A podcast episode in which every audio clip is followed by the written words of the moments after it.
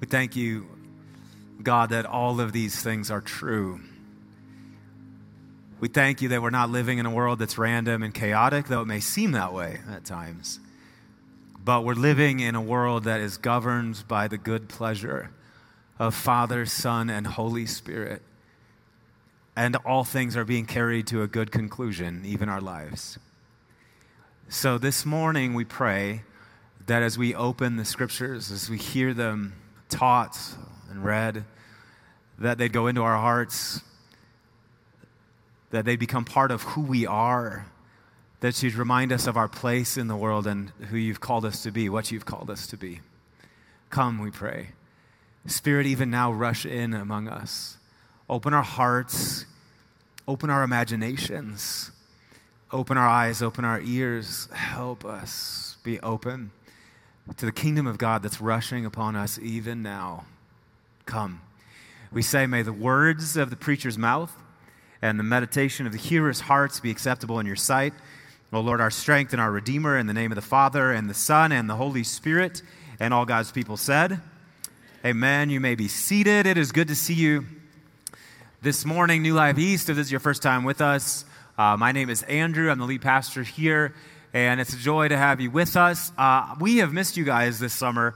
A lot of travel for the Arndt family. I was covering preaching up at New Life North a bunch, and uh, I just got to say I'm so grateful for the team uh, that we have here at New Life East. Give it up for Pastor Colin and Pastor Rory holding down the fort preaching this summer, and. So I'm in Tulsa again. Some of you sometimes ask, you go, okay, Andrew, can you let us know like where you're going to be and when? Because we get a little bit anxious. So this is me like helping diffuse your anxiousness. Next weekend, I'm going to be in Tulsa preaching at a friend's church, guy by the name of John Odom, great pastor. Planted a church there about five years ago. The church is just doing so well, so he invited me to come out and speak. So I'm there next weekend, and Rory Green is going to be talking to us out of Nehemiah 2. Give it up for Rory one more time. Just make him feel loved and accepted. So beautiful. And then the weekend after that, I'll be preaching New Life North again, uh, Labor Day weekend. And we will have uh, Pastor Jay Duncan of New Life Midtown is going to be here. It's going to be a great Sunday. And then after that, I'm ripping off a whole bunch of Sundays with y'all. Got a couple others that I'm out, but we're going to have a great fall together. Please do uh, show up for all of these things that we're talking about. If you're new or newer to the community, coming out to New Life Next, it's a great space.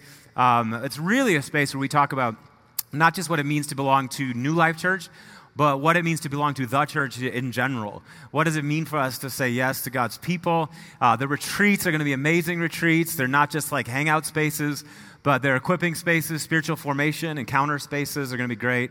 And then fall launch Sunday, we just got some special things dialed up for you that are going to be so much fun. So mark it in your calendars.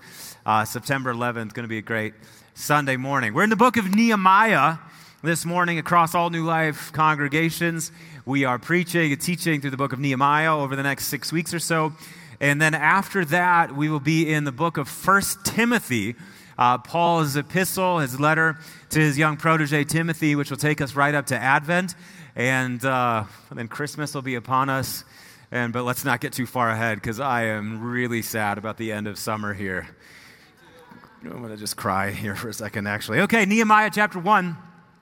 And verse 1, if you don't know where Nehemiah is in your Bible, just go to the Psalms and hang a sharp left and go until you get the ends, and then you'll be right there.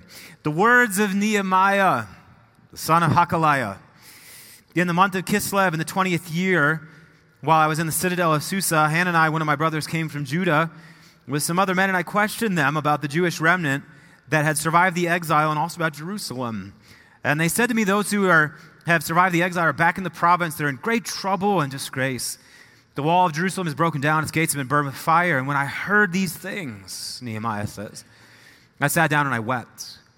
For some days I mourned and I fasted and I prayed before the God of heaven. And then I said, Lord, the God of heaven, the great and awesome God who keeps his covenant of love with those who love him and keep his commandments, let your ear be attentive and your eyes open to the prayer that your servant is praying before you day and night for your servants, the people of Israel. Now I confess the sins that we Israelites, including myself and my father's family, have committed against you.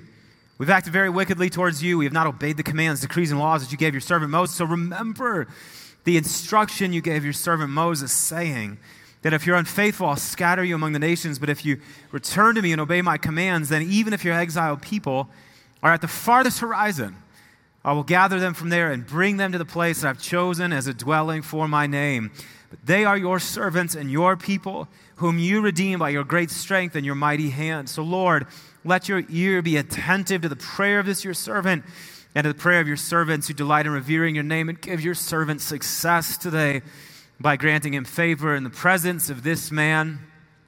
I was cupbearer to the king. Uh, this is the word of the Lord, and all God's people said. Thanks be to God. All good stories start with good opening lines that yank you into the action right away. We're going to go back to our English lit class for a second here. Talk about great opening lines. It was the best of times. It was the worst of times. You know that one. Who is that? Charles Dickens. Not rhetorical. Need you to talk to me. Charles Dickens. And the book is Tale of Two Cities.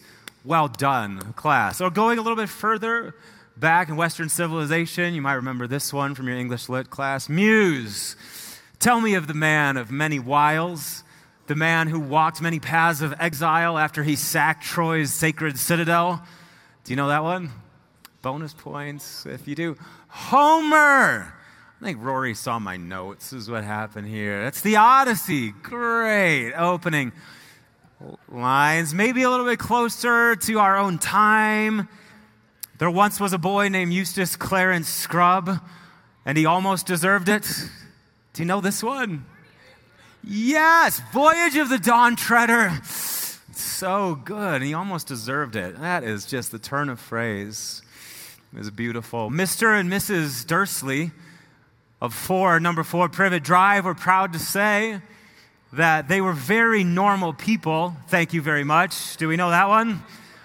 Harry Potter. Now, Rory told me about that, so I don't, but I wouldn't know any of that personally. But the great opening lines, what do they do?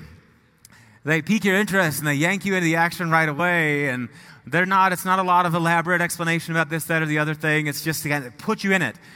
And now all of a sudden we're asking questions about these two cities. And we're asking questions about this man of many wiles who wandered the paths of exile. I want to know about that. And I want to know about this kid, Eustace Clarence Scrubb, who quite nearly deserved this awful name that he'd been given. And I want to know about the Dursleys and their supposedly normal lives and what's about to happen. It does that. Great stories do that. And the book of Nehemiah is no different. I think that Nehemiah is this epic tale, and it throws you into the action right away. Nehemiah, son of Hakaliah, in the month of Kislev, in the 20th year, the citadel of Susa, Hanani, my brothers, and I questioned them about the Jewish remnant that had survived the exile and all of that, great trouble and disgrace and weeping right from the get go, all of a sudden we're asking questions about where are we and what's going on, and we're trying to orient ourselves into it. So, let me just give you a little context for the Nehemiah and narrate the story with some numbers here. I want to give you the first number here of 586. That is 586 BC. Anybody know what happened in 586 BC? After many generations of rebellion and wickedness, the wrath of God had built up against the people of God, and the Babylonian army came in in 586 BC, and they sacked the city of Jerusalem, tore the wall down, burned the temple down, and they exported, they took tens of thousands of uh, Jew, Jerusalem uh, citizens, and they, what's the word that I'm looking for? It's not exported, it's not exported, deported. Thank you very much. They deported them to Babylon, and all of a sudden, this city of Jerusalem, which had been this jewel, this promise of God, now has been laid waste, and all the promises all of a sudden seem to be of no effect. And the people of God, for many, many decades, they're wondering, what is it going to look like for us to come back to the, the land? And so we get this next number here, about 130 years later. This is 458 BC. And it's a pagan king, Cyrus the Persian. That somehow the Lord puts in his heart this desire to see the city of Jerusalem rebuilt.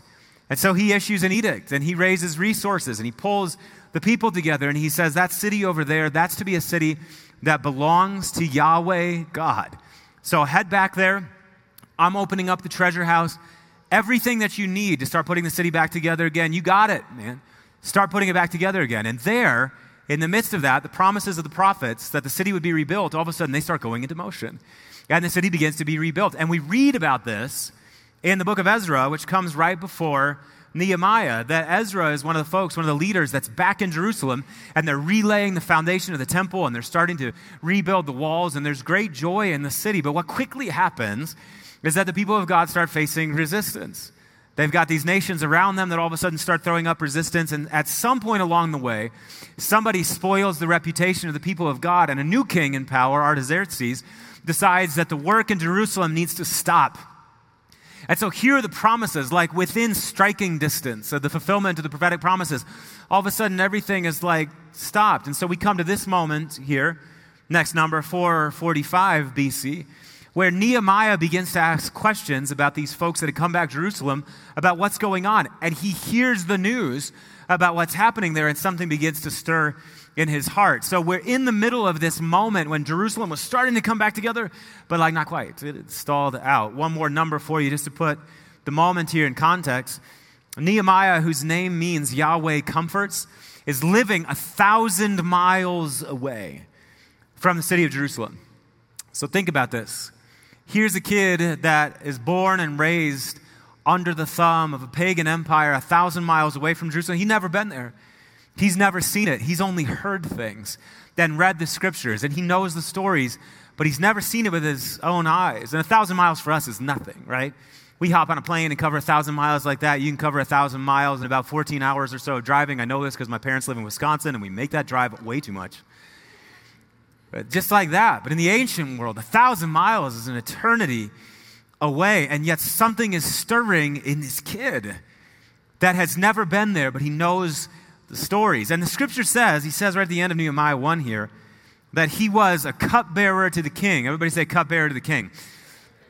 Now, that may not mean a lot to you. You think about cupbearer to the king, what does that sound like? It sounds like a guy who basically just serves the king wine and all the officials wine so that they can stay moderately drunk on a job that might be a hard job to do. You know, I don't know. What's a cupbearer?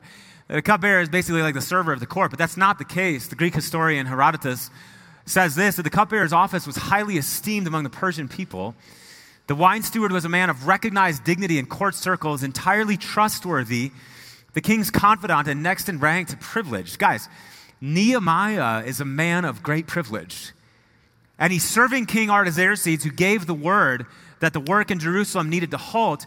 And because of whatever's going on inside of his own heart, Nehemiah decides to stand up, and he's about to make an appeal and a treat and entreaty to King Artaxerxes to get him to start the work again. It's a big moment for this guy. So I love that's like the context for the story. But here's what I want you to pay attention to this morning is where the whole thing begins for Nehemiah. If you got your Bibles open, I want you to look back down one more time at chapter 1 and verse 4. The scripture says, When I heard these things, I sat down and, what does the text say? I wept. Nehemiah is cut to the heart by what's happening back in Jerusalem.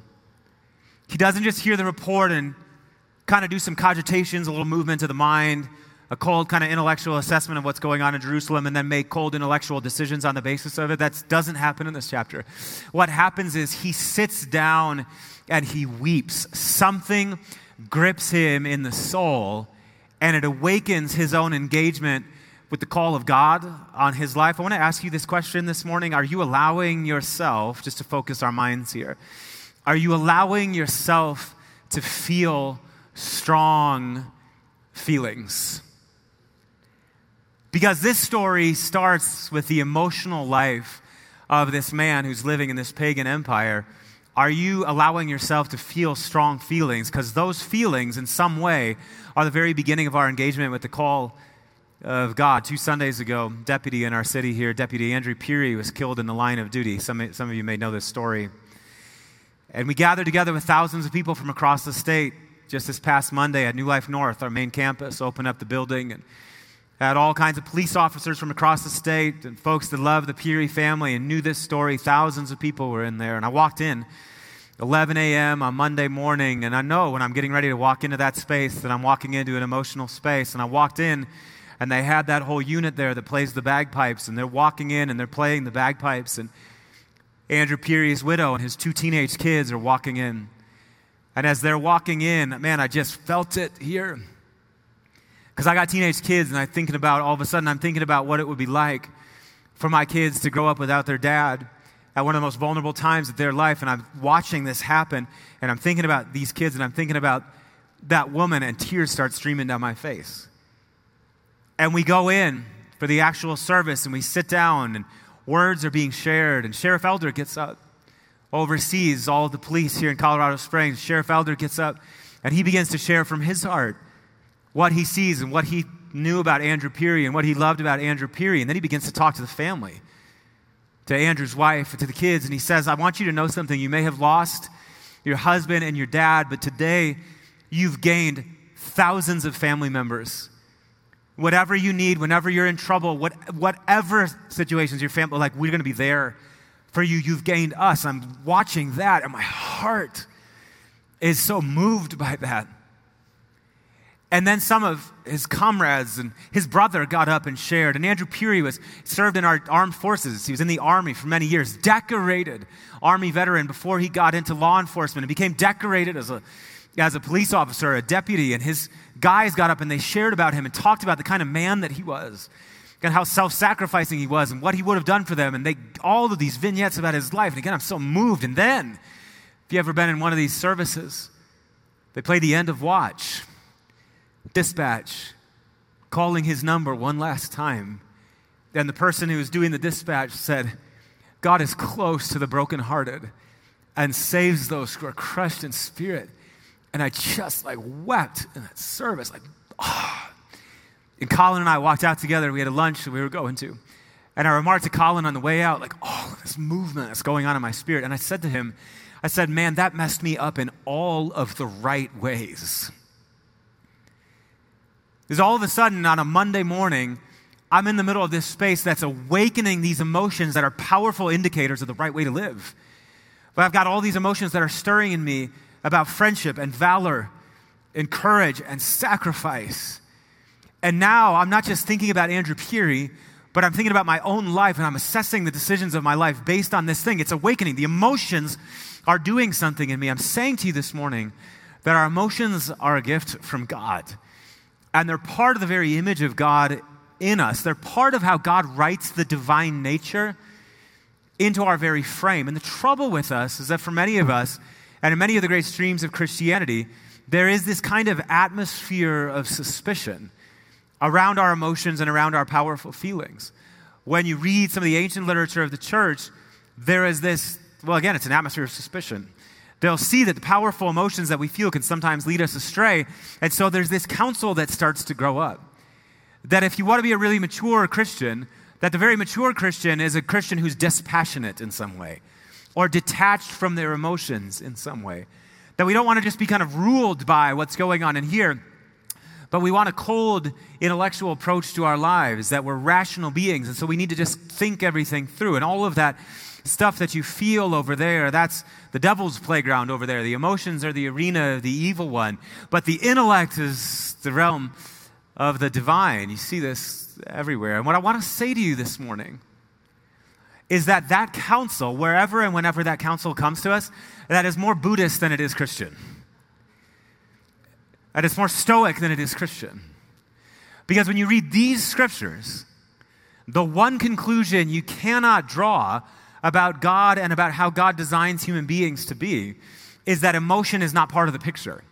When we think about the divine being itself, God Almighty, and you read the pages of the sacred text, the one thing that you don't see about God in the text is a dispassionate deity.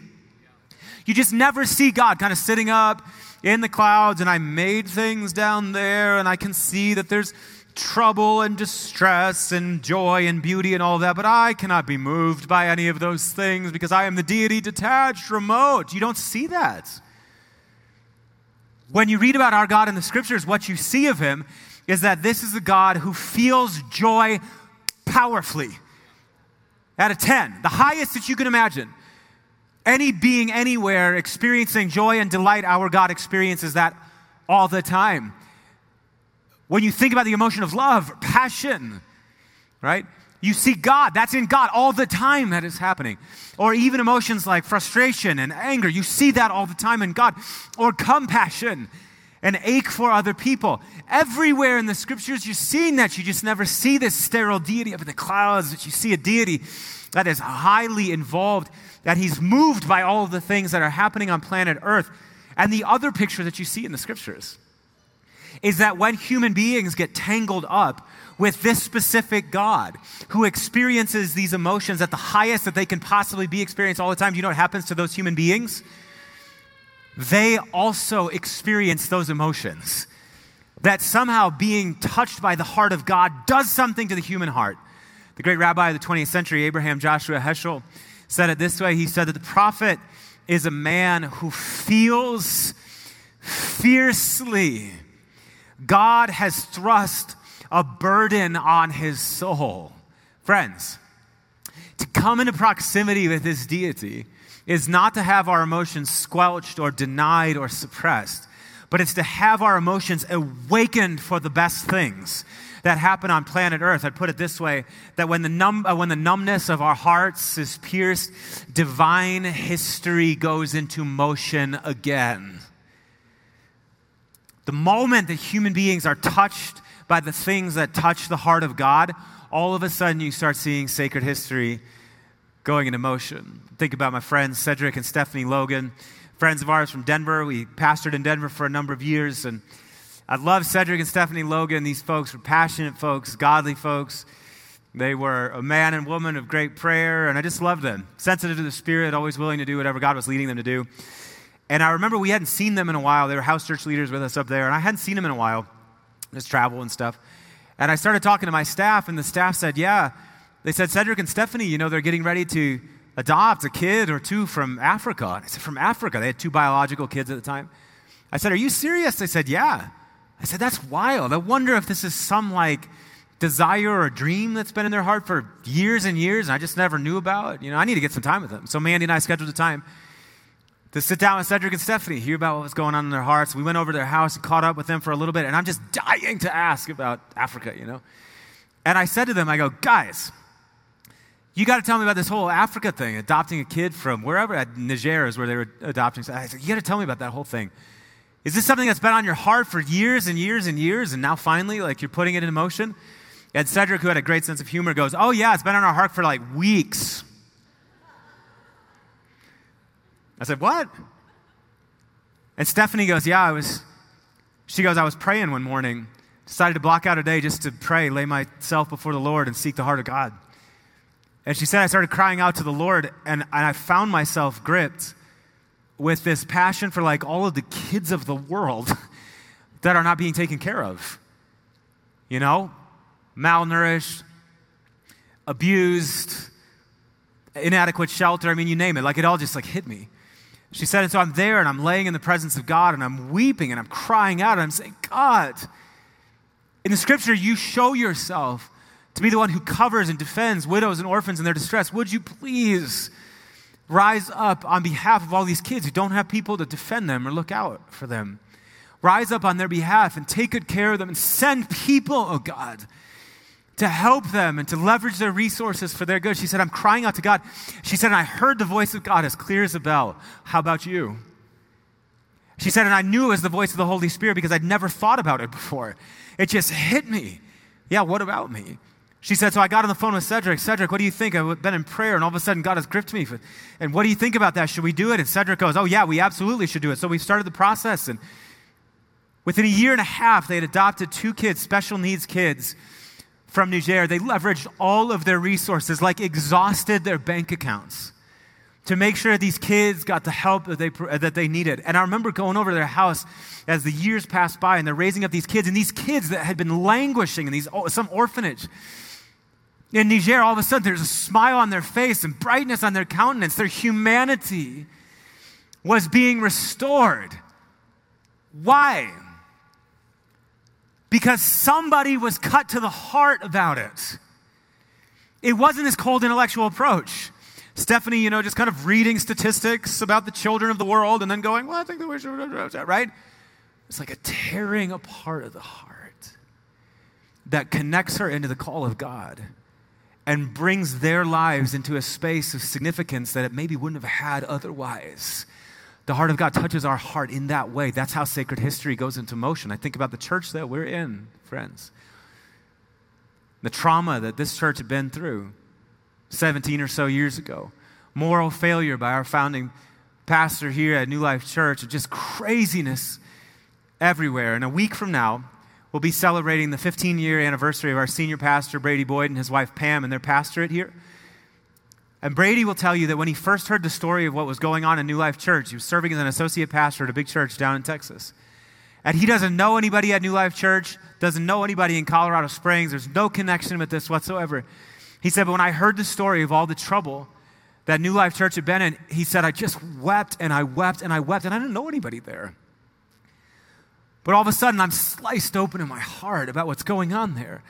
And so six months later, I start candidating for the job there. And he said, and I came out here and I preached at New Life Church and spent a weekend with the elders trying to figure out if this would be a good fit for us. He said, and then I went to that. I was over at the Hilton off of Briargate and I started reading the book of Nehemiah. And I heard the voice of the Holy Spirit clearly say to me, This is the place that you're supposed to be. And in the same way that the walls of Jerusalem were tor- torn down, and the temple was laid to waste, you're going to come back and you're going to help rebuild the walls and you're going to help restore worship and joy in this place. Friends, 15 years later, here we are.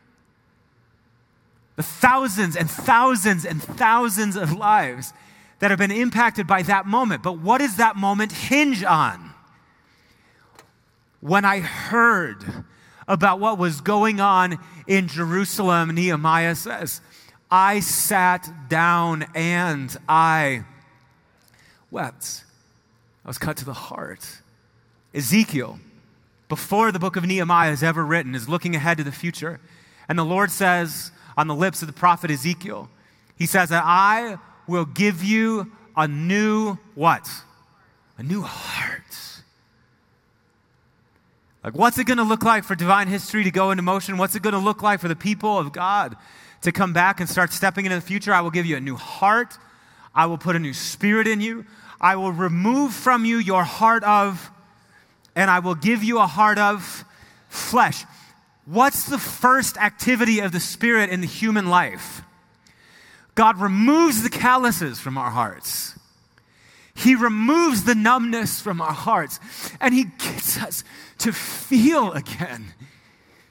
We're sensitive again to God and we're sensitive again to what's going on around us, the people that are around us, the people that we're connected to, what's happening in our world.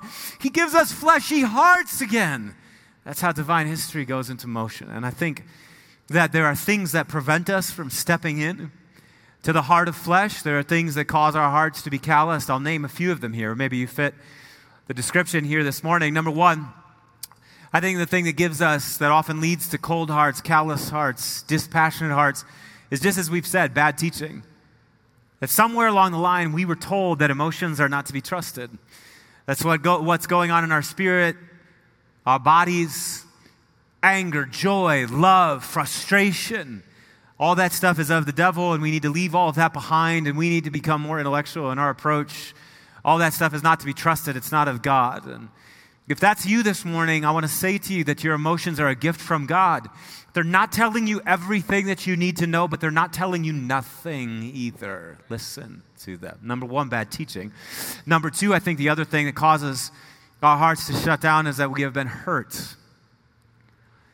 That we know what it's like to feel big feelings. We know what it's like to have large emotions, but somewhere along the line, when we expose ourselves in those emotions, we were criticized or critiqued or something happened to us that caused the heart to close down. And then we wind up living in this state of calculated numbness so that that doesn't happen to us ever again. And if that's you this morning, I am so sorry that you were hurt. And I also want to say to you this morning that you can do something about it. You can go to counseling and you can go to therapy and you can start talking with people. You can start processing through the hurts of your heart. And I promise you, I promise you that the Spirit will restore an emotional flow back to your own heart. And so it's bad teaching and it's hurt, but I think that sometimes the thing that causes our hearts to shut down is that we're just distracted. we are living in an age where this device is killing our capacity to feel deep emotions. And so we open this thing and we start scrolling through the news feed. And we'll have a moment where we go, Dear God, 400 people have just died in the Ukraine again.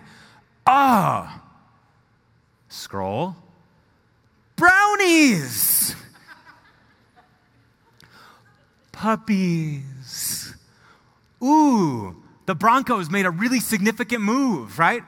And we just, our attention darting back and forth between the great things of our lives that we ought to be paying attention to and entering into, and a constant stream 24 7, 365 inanity, trivia. And so those things that should penetrate our spirits never actually get there. Think about what happens with Nehemiah. The brothers come back from Jerusalem, and here's the report. And the scripture says that when I heard how everybody was doing over there, what does Nehemiah do? The scripture says, I sat down. Oh, wait, what's going on? I heard that we were putting the city back together again. You're saying it's not happening. You're saying that we had the promises were right there. They were so close that we could have greeted them with our own arms. You're saying that they're slipping through our fingers. What is happening?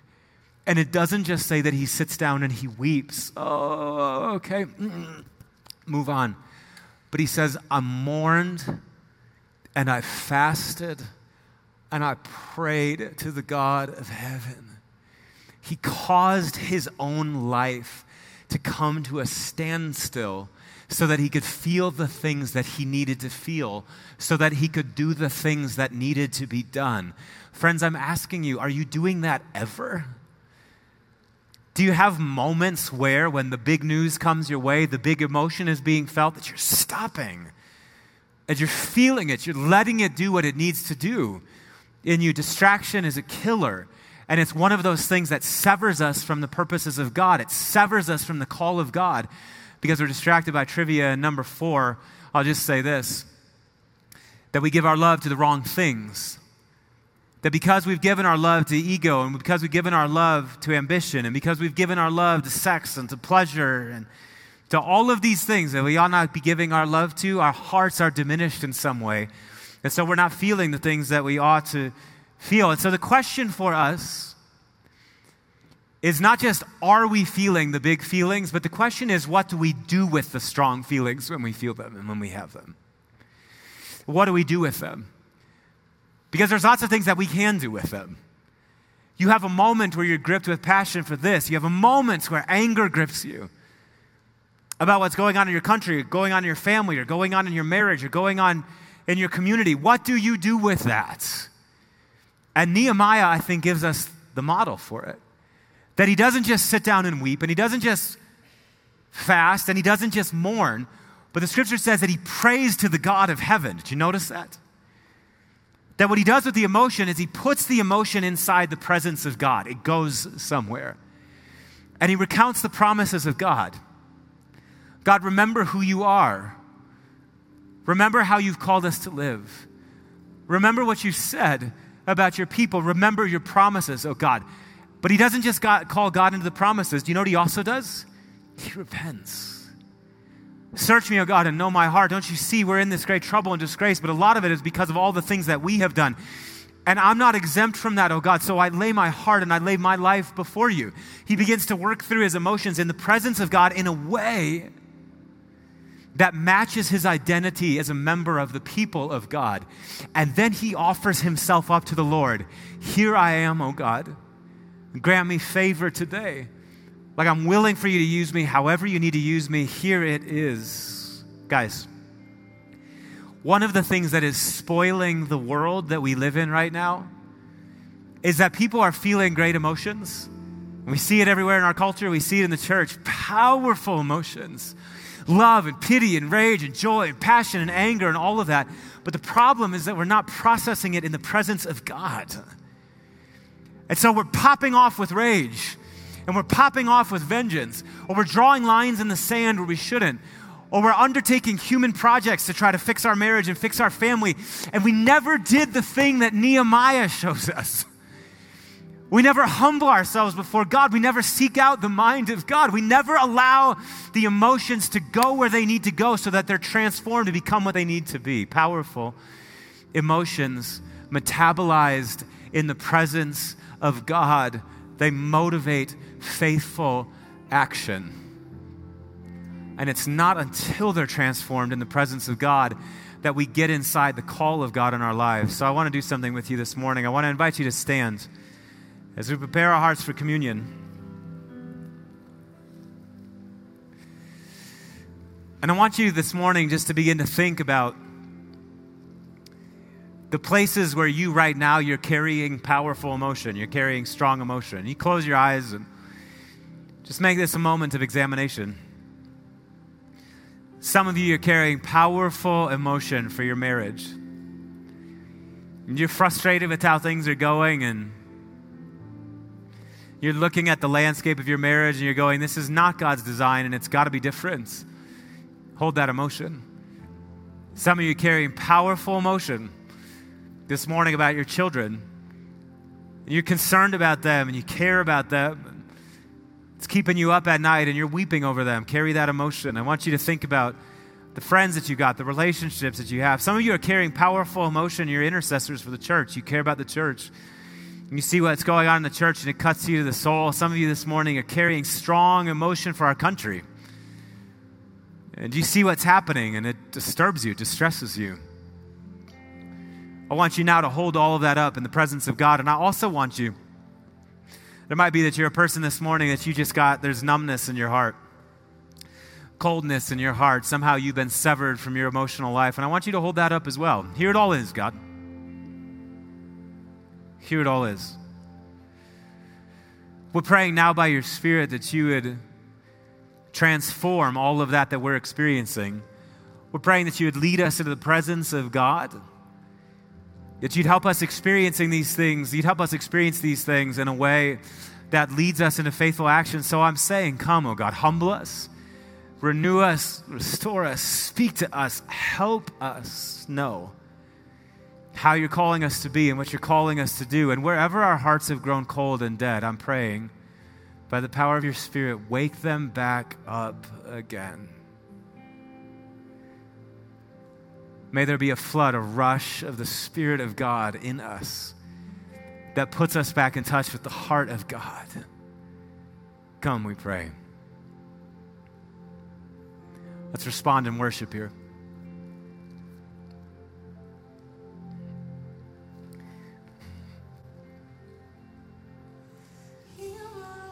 Make it clean. Open up my eyes to the things I've seen. Show me how to love like you have loved me.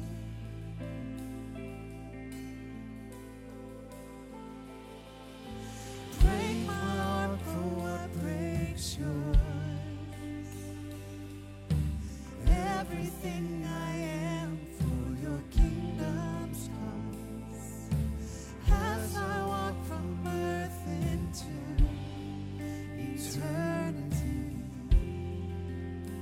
Again, heal my heart. Won't you heal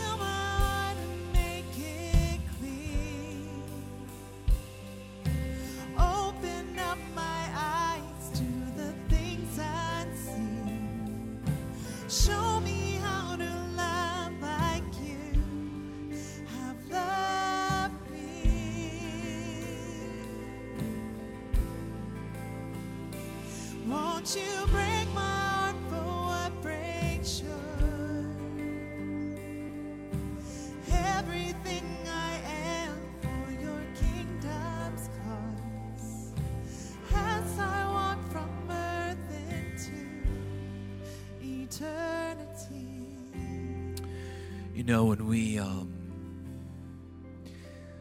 when we stuff things down, when we suppress what's going on out of hurt or whatever it is, sometimes it's we do that out of protection.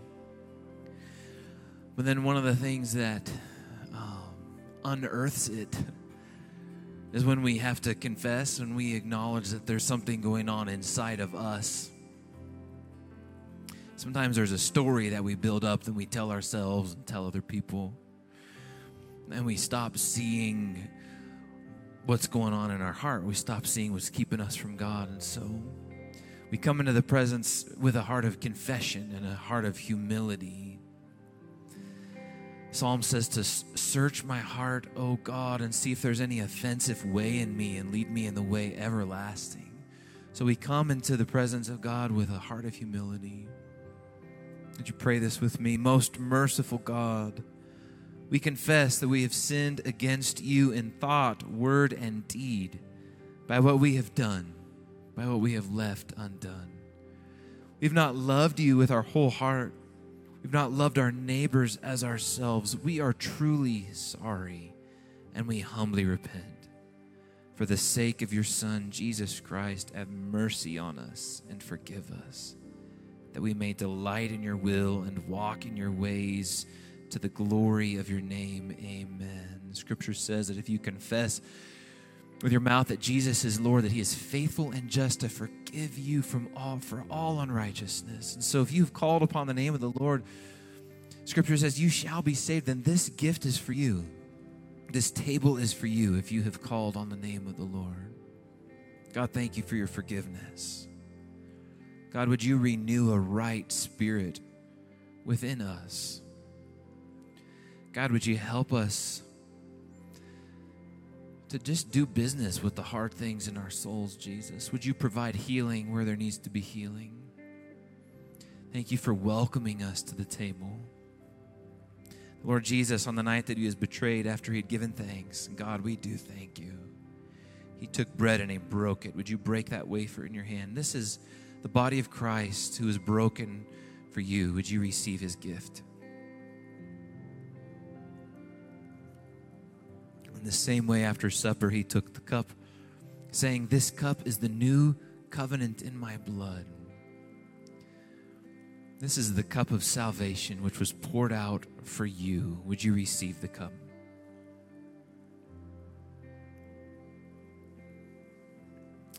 Let's continue to worship this morning.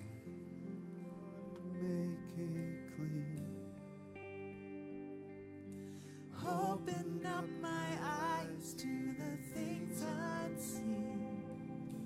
Show me how to love like you have loved me.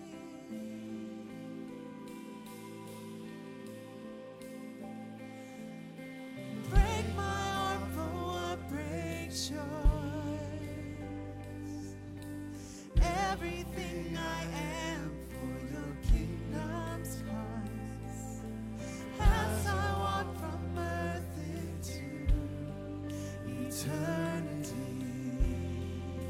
my heart. Won't you break my heart for what breaks yours?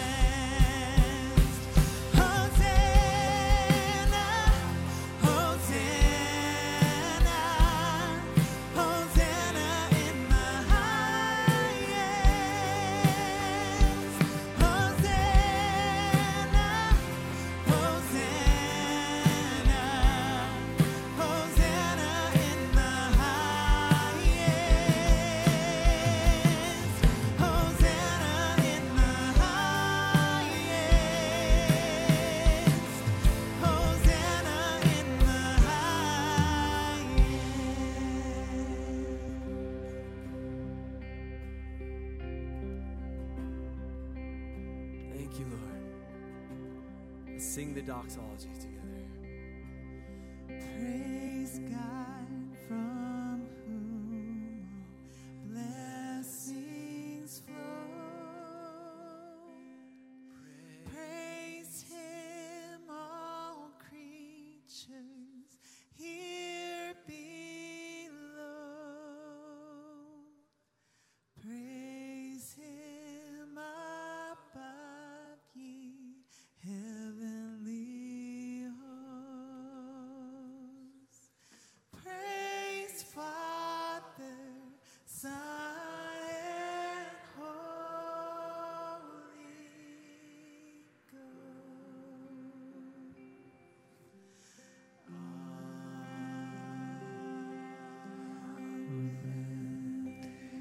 You let these lift your hands like this and receive this benediction as you go.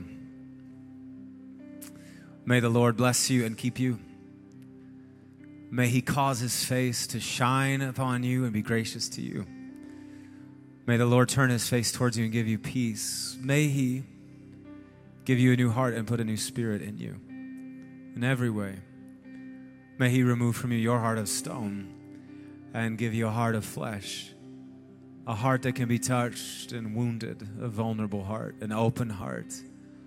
Open to the pain of the world, open to the stories around you, open to what's happening, and a heart that's willing to go where He calls you. May it be yours. Grace, mercy, and peace be with you. If you need prayer for anything this morning, our altar ministry team is standing at the sides of our auditorium here. New Life East, it's so good to see you again. Love seeing your faces. Trying to think if there's anything else I need to say. Oh, man. Okay. Well, enjoy the last dregs of summer here for the next couple weeks. Oh, pray for your pastor. It hurts me. It's really hurting me. Huh? And pray for Colin. He only likes July. That's it. Yeah, yeah, yeah. And August. Go in peace to love and serve the Lord. We love you. We'll see you next Sunday.